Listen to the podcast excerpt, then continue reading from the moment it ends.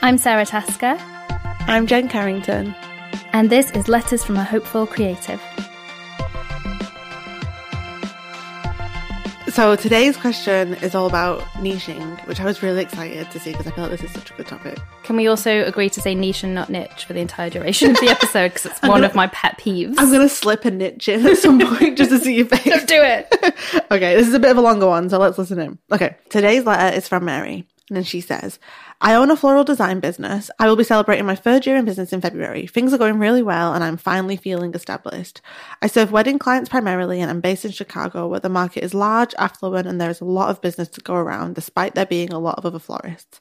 I'm very intentional about my branding and have always felt like I've had a good handle on it. I love the clients I have attracted, mostly because they let me be creative and are very trusting. The way I approach client work is to listen to what they want, determine if that falls under my brand, and if it does, execute their vision in my own style. I do both edgy, moody bridal looks and more romantic soft looks. I feel like this fits with my aesthetic and meets the demands of the market, but I also worry that by doing two contrasting things, I'm not doing any one thing and my customers won't be able to recognize themselves in me. I would say I originally intended to be 80% romantic soft and 20% edgy moody, but it's more of a 50 50 split. I'm comfortable with the split even though I didn't intend it. Every now and then, I'll be speaking to someone who really doesn't understand my brand. I get a decent chunk of my business referred to me from planners, which is great and I'm so grateful for it. The relationships I've built are wonderful and the planners I work with a lot really get me. But I get rattled when I interact with a planner who pigeonholes me as something I don't recognize in my brand. It makes me wonder if my messaging isn't strong enough or if I'm too much of a chameleon to make anyone happy. I feel like I should state that I like doing different looks in my work. Brides tend to all want the same look and it can be really monotonous. I want to approach every job I do with freshness and enthusiasm because I think it shows in your work. I also realize that I am here to serve my clients and execute their vision. Do you think I need to be more niche or keep doing my thing? Am I too all over the place?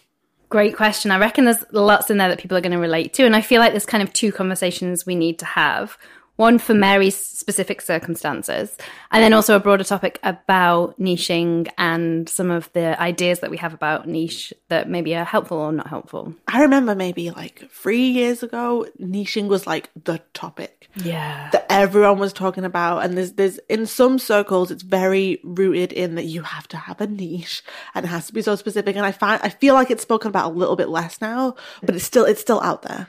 I think it was kind of pushed in that whole like um webinar, yes, yes kind of yes. quite salesy, kind of structured world of coaching. That it was used and sold as like a, a a magic fix. A quick fix, yeah, yeah. Yeah, like find your niche and everything's going to fall into place. And for a lot of people, it ended up being the opposite of helpful because a lot of people found themselves too tightly pigeonholed.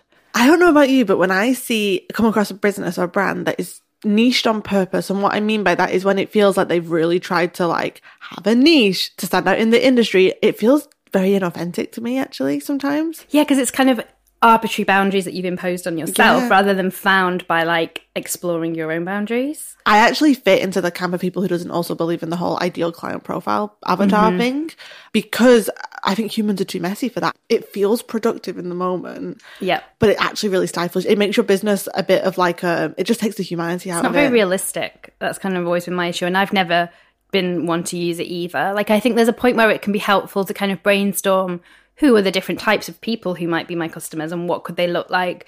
If you've got no idea, that can be really helpful. And you can also kind of give you new avenues to explore for like growing your audience, for example.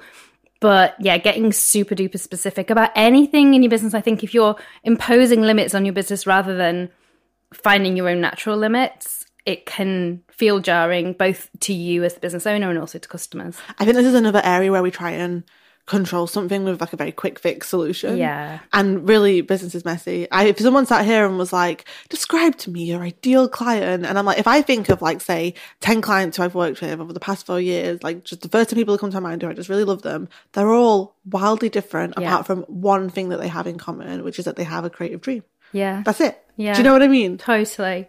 It comes up a lot as well. So people will take the Insta retreat in particular and will kind of have this struggle. Because one of the things we do is we kind of try and focus, and actually, I've put this into the book as well. If anyone is going to be pre ordering it, it's available on Amazon. It's called hashtag authentic.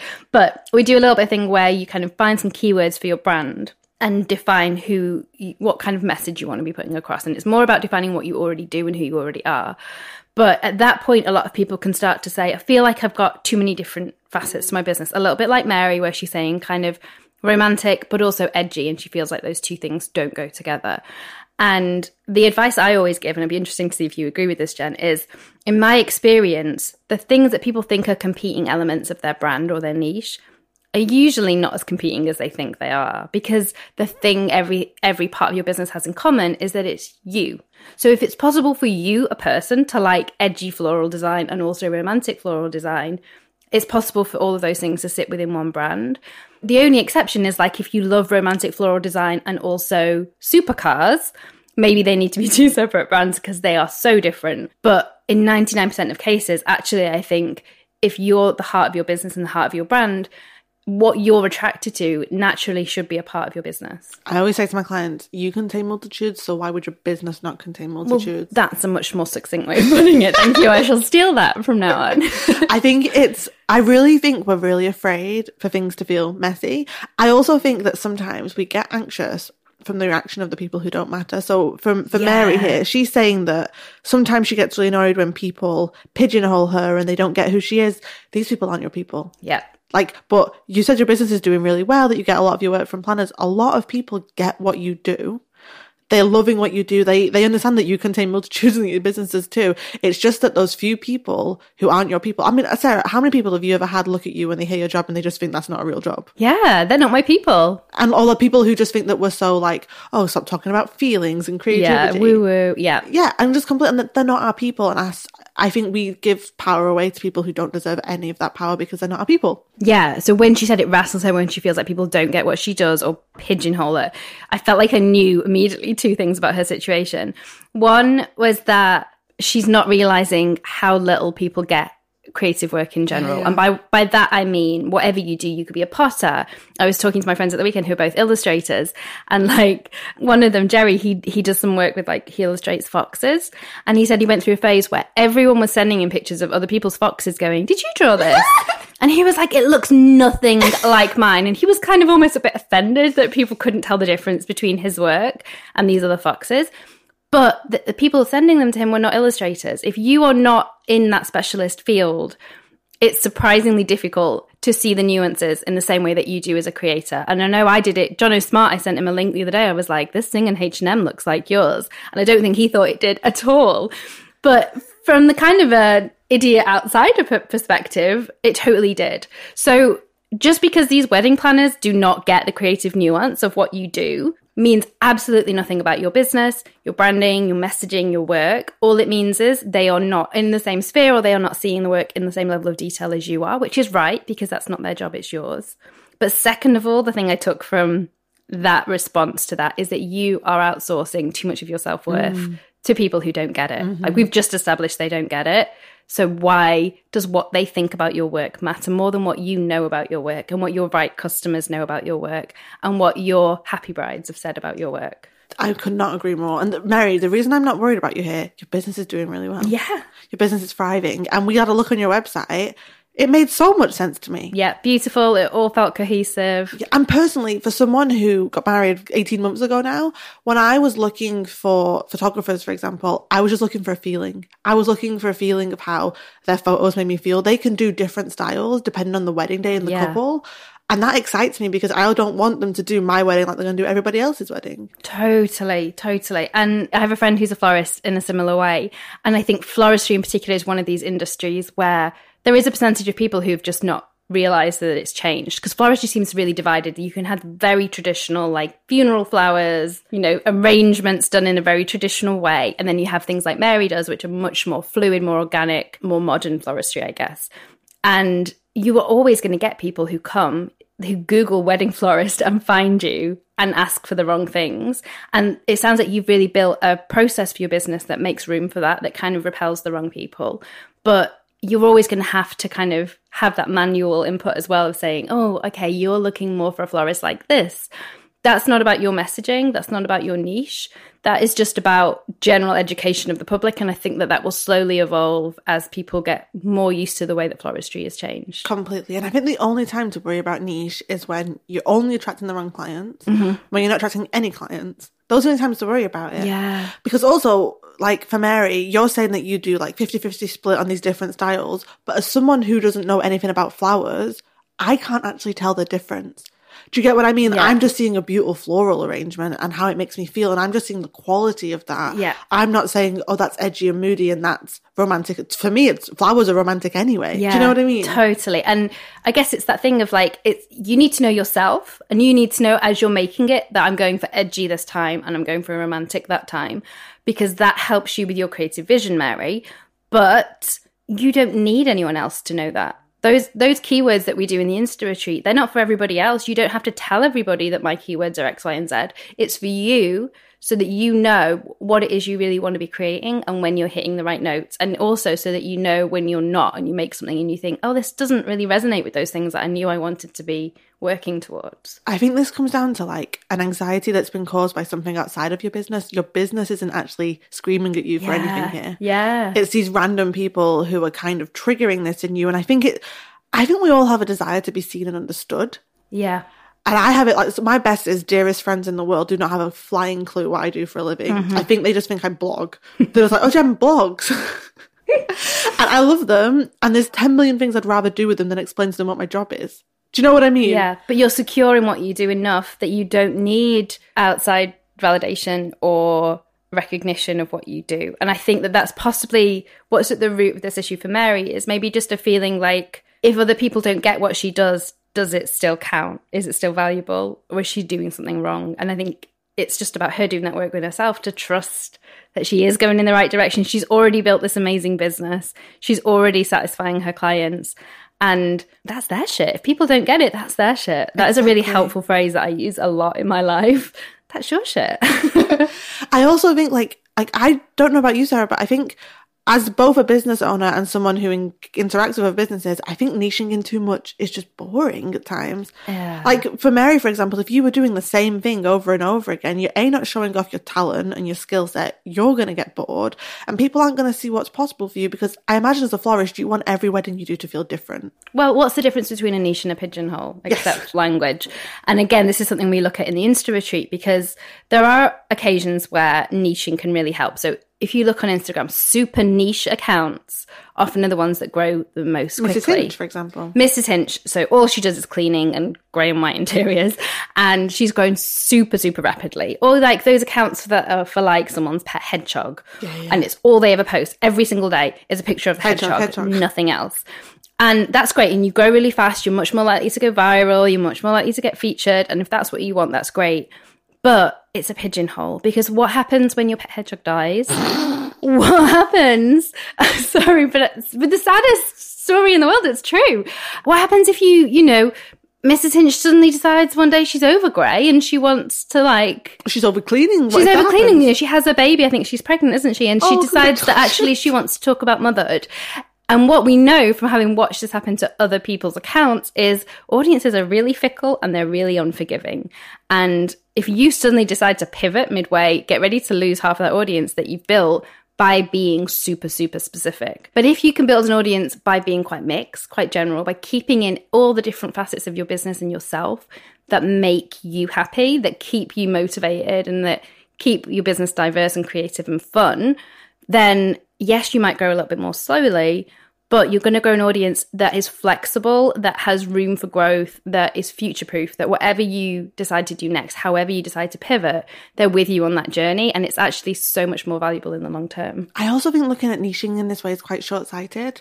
Like, Mary, what makes you stand out is not ultimately the type of style you do. What makes you stand out is you, the mm-hmm. way, the experience of working with you, your skill set, your vision, your approach. That's your niche. And I, people don't like this because this is messy and grey and blurry. And we think our niche is like, I am like, okay, I'm a creative coach. Okay. That's what I call myself. I could give myself a really niche title. Like, I'm, I'm about like, I, I don't know, like, like, like some people call themselves like a, a productivity and something, something coach for something, something, something. Do you know, I'm just Yeah, making up the for of my specific head. types of businesses, and they'd have to be the certain gender. And yeah, All I do when I go to a website like that is feel like it doesn't connect with me. Whereas if I go to someone's website and I read their content and I connect with them and I get who they are, that's what my connection point. The niche is just branding at the end of the day. They like I think we look at niching to surface level. Yeah, I think I do believe that everyone sort of has their own niche. Yeah. Just by being just by existing and it will come through in the things you do so like both of us attract far more women than we do men to our like coaching and our courses but that is not because we've niched it and said we are not just that energy. women only. Yeah it's just what we put out. It's the way we communicate.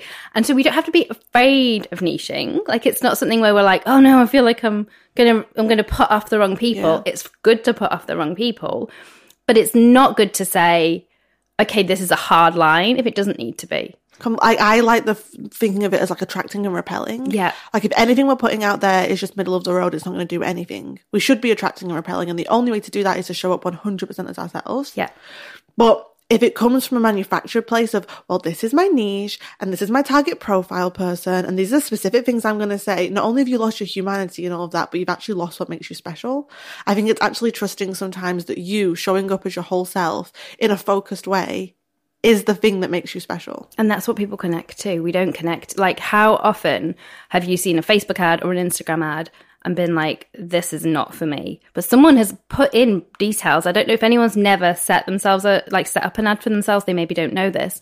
But you are asked to choose all sorts of demographic information like interests, who people follow, where they live, what age they are, whether they have kids, all sorts of information. You can get really, really specific about who you're targeting with these ads. But sometimes you can hit people who on paper are your perfect target niche customer and they have no interest in what you're what you're doing or what you're selling because people are not linear. Just because somebody fits that avatar doesn't mean that the person inside is interested in the same things I work with a lot of service based creative business owners, and I'm a service based creative business owner. And the underlying thing that I see in all of our businesses is what makes an ideal client is a couple of things. They trust us to do our job. Yeah. Like, so say if you're a designer, an ideal client for you, even if you love their business model, is not an ideal client if they micromanage you the whole way. yeah and mary says this isn't she she loves her that her clients let her have creative freedom Exactly. They so they they they let you they trust you, they let you do your thing. They're nice to work with. yes And they want to work with you first like they want to work with you for your style or your approach. yes the rest, and that can come in so many different shapes or forms. If you lined up 10 of my clients right now, they would be wildly different in most ways, some ways similar. Like I, for example, like you said, we, I, we work predominantly with women. Now and again, I get a man as a client and it's been really beautiful experience a lot of the time. Yeah. Because I guess what I'm saying here is niching can either be a way to hone in on your USP or it can be a way to stifle yourself and it's knowing which way to go in with that. Yeah. Like, so there are definitely times in business where I think it's, we resist niching because we feel like we have to sell to everybody. Which is more dangerous. Than Yeah. And I think that that's probably where a lot of the niche messaging comes from because people recognize this problem everyone was having where they were like trying to be all things to everyone. So as if you, Jen, suddenly went, oh, I'm not selling much like many packages to men. I'm going to do a marketing campaign for men and I'm going to like, I don't know, like, you know, have a podcast where I just talk about manly things. And obviously that would dilute your whole brand. It would make people lose faith in you.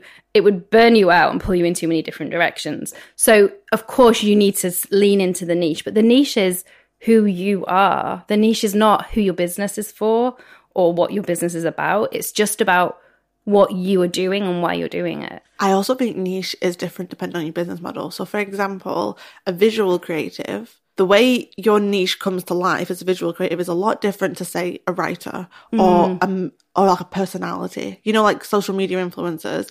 Their niche is how much of their life they share and how they curate their life. Yeah. Whereas like a photographer, their niche is their photography style and their approach. A coach, your niche is more like kind of your point of view and your approach to coaching. So niche is not one size fits all either. It kind of, the way you approach niche usually depend also on your business model and your kind of what you're actually selling, if that makes sense. Totally. And it's flexible, it changes. It changes all the time. And that's the real problem with like drawing these hard, fast lines and saying, I only do this. I don't want to attract people that want this. Because six months down the line, you might feel differently, or they might be different people. And back to that kind of example of like those pigeonholed Instagram accounts, a business is a living, breathing entity and it has to be able to move with us and grow with us and grow with the economy and grow with the way people's tastes change and people's customer behavior changes. And getting any time that you get too hard and fast and specific, you're putting a rigid framework around something that needs to be soft and flexible. I actually have this mantra, which is build the business that only you can build. I think scrap the word niche, like I worry for people that if you worry too much about building a niche and you forget to dive deeper into what you're really about, you build something quite generic and quite mm. manufactured. Whereas really, if I think about all the businesses that A stand the test of time and B make me actually feel something and pay attention, it's because it's just so unique and special to that person. So I think forget about worrying about a niche and go deeper into what's my actual vision for this work? Why am I doing this? What's my point of view? What's my approach? What's my style? It's messier, it's harder, but then you create something that not only stands out, but also has the capacity to live and breathe and grow and evolve. It's not so boxed in because consumers know, they know what makes them feel good and what makes them not feel good. Totally. Totally. The one thing I will say to people when they're really struggling with this is sometimes that your customers and your target kind of audience are people who are a lot like you. And I think that that's all the information you need. You don't really need to go much deeper than that because they're like you in the sense that they'll like the same things you like, hopefully, that they'll be a nice person in the same way you are. And that can be a really helpful thing because then that kind of, I feel like that gives you permission then to trust your instincts a lot more. What we're really doing when we say that is you you are your target customer. So if this appeals to you, if you like this, if this feels like the right message, the right way to sell, then it will be for you. And if you're worried about that competition, but everything that they do alienates you or annoys you, then trust that your customers will also feel that way. Like it's a really reassuring thought to recognize that the people who respond to your business do so because they respond to you. Yeah, it's you are the ultimate niche of your Yeah. business. Like the way you commu- communicate, the, your approach, your style, the way you express ideas, the way you show up. That's what makes your business special. And also, I know I said this earlier, but Mary, like your business tells you what's going on. Your business is thriving right now. Yeah. If you were coming to us and you were saying, people are coming to me, but they're like, oh, I don't really understand what you do. If you're for me, there's something about the brand you've built that is connecting with people. And I think that ultimately comes down to the fact that you know who you are in this work. Yeah, absolutely. And you found your your right passion and, and built a business that really suits how you work and how you want to create. And I think something really interesting here is that she's celebrating her third year in business next month, Yes. which I think is useful for to listen for anyone here who's maybe at month three or even year one. This takes time. Yeah. I know my business better now than I did four years ago, and I know that I'll know my business better in four years than I do now. Oh my goodness, totally. And these questions will keep coming up because, as we've said, it keeps evolving and keeps changing. So, if at any one point I think you could sit down and go, This is my absolute niche, you're probably doing something wrong and it's time to look again. Yeah, I just say pay attention to like pay attention to the clients or customers that are coming to you. Are they a good fit? Are you doing good work together? Does it feel good for you? If not, something's off. Like how much of the brand that you're putting out there to the world is in a, is aligned with how you feel about your business. If there's a disconnect there, if the tone is disconnected or the image or the way it makes people feel, then you have some tweaking to do. Yeah, and it is tweaking. It's an ongoing process. So, there was a class I sold, an retreat class, that just on that one occasion, it wasn't the usual dynamic. The people weren't the usual kind of people, and everything was different. And I had to go away and look at what marketing I'd done differently in the months previous to that that had drawn in this different crowd because it didn't work as well for what I've built. And I guess so then you can tweak. Then you can say, oh, well, I actually had this magazine coverage and possibly it was coming via that. So it's always an ongoing process, and your business is always going to keep giving you the data and the information you need I also think that there is a layer here of trusting the business you've built. Mm. I don't spend much time worrying about my niche. None. I spend a lot of time hoping that what I'm putting out into the world is very much aligned with who I am in my work. And I think scarcity comes into this. If you think there's not enough work to go around, then you might feel like you have to bend yourself to get attention from potential clients and customers. Yeah.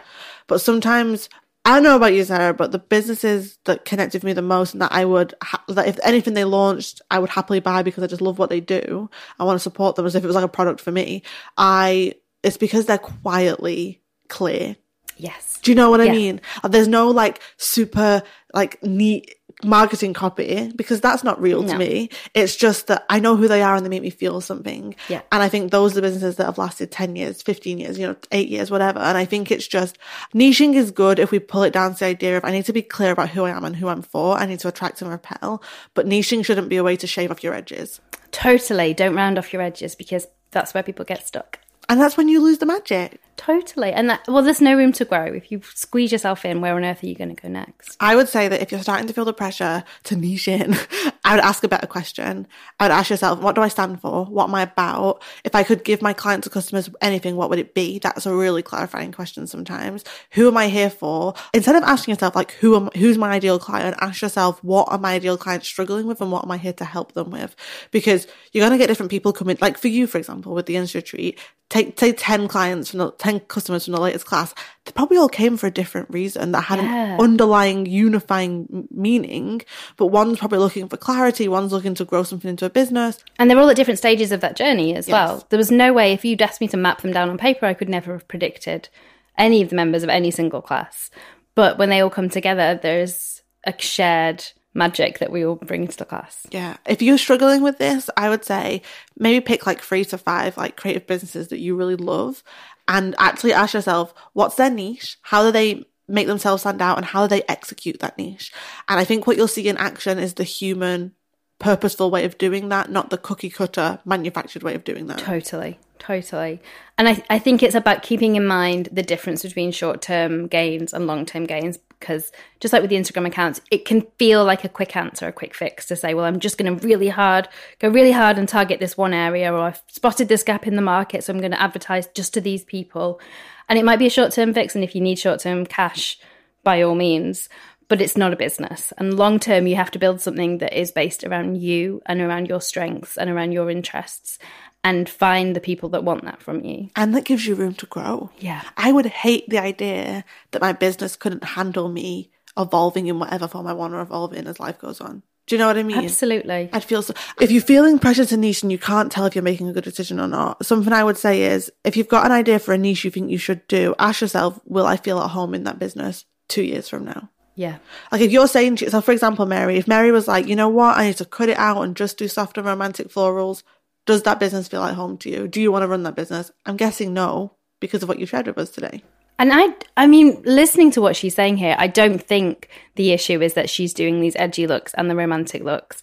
I think the issue is just that there's a lot of demand and people are finding her details from all different channels and coming to her for all different reasons. And that's only going to get easier and more clear to people the longer she's been established. She's only been in, at it for three years. You know, there'll be lots of people who are stumbling across her for the first time, but in 10 years' time, she sticks to her guns and stays doing what she's doing. People are going to know immediately exactly what she's about because she'll be established in that area. And if all these people who've said things to you that have rattled you didn't, how would you be feeling right now? That's a good question. Like I know for me, the only times I really truly wonder, like, oh my god, is my business weird? Is if someone who doesn't get it says a weird question to me. Like when someone's like, "So what do you do?" And I, I met, so a few last month I had a chest and the worst chest infection ever, and I went to doctors and I was like, "Oh, I work from home," and he was like, "Oh, what do you do?" And and I'm not a business coach, but I tell people I'm a business coach if they don't have any idea in this industry because creative coach will just confuse them. Yeah. And he looked at me like, "Right, okay."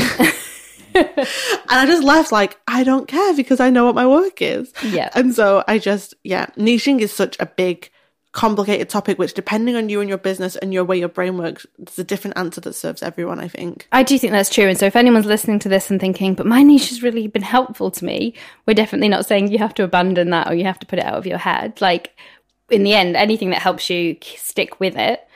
But if there's anyone out there who is feeling like they need to just know what their one thing is and to pick one and stick with it, I would say resist that messaging and instead look at ways to weave it all together into something you love. Even take Sara, for example, who on the surface, someone could say, oh, Sara's niche is Instagram.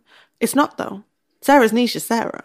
I would like to think so. And that means that there's room to pivot and to do other things. And I can certainly like pull up all the different assets of my business and different facets of my business that involve me doing things that are not Instagram related at all. That's actually a really good example, actually, because your niche is you and your approach to the world, but you've honed in on a certain topic as a way to be of service for your business without. If you tomorrow was like, I want to talk about um, painting on the weekends for fun, it wouldn't be weird. No, it wouldn't alienate people. And again, it wouldn't be for everybody, but there's lots of people who follow what I do who don't care about growing their Instagram. They just like the pictures I share of like my life or Exactly. and it's why I'm able to do things like influencer posts for products that are not Instagram related because I have a, a relationship with my audience that is bigger than just one niche or one facet of my business. And I would say from a personal experience, there's been times where I felt in my business that I'm only allowed to share very on topic content.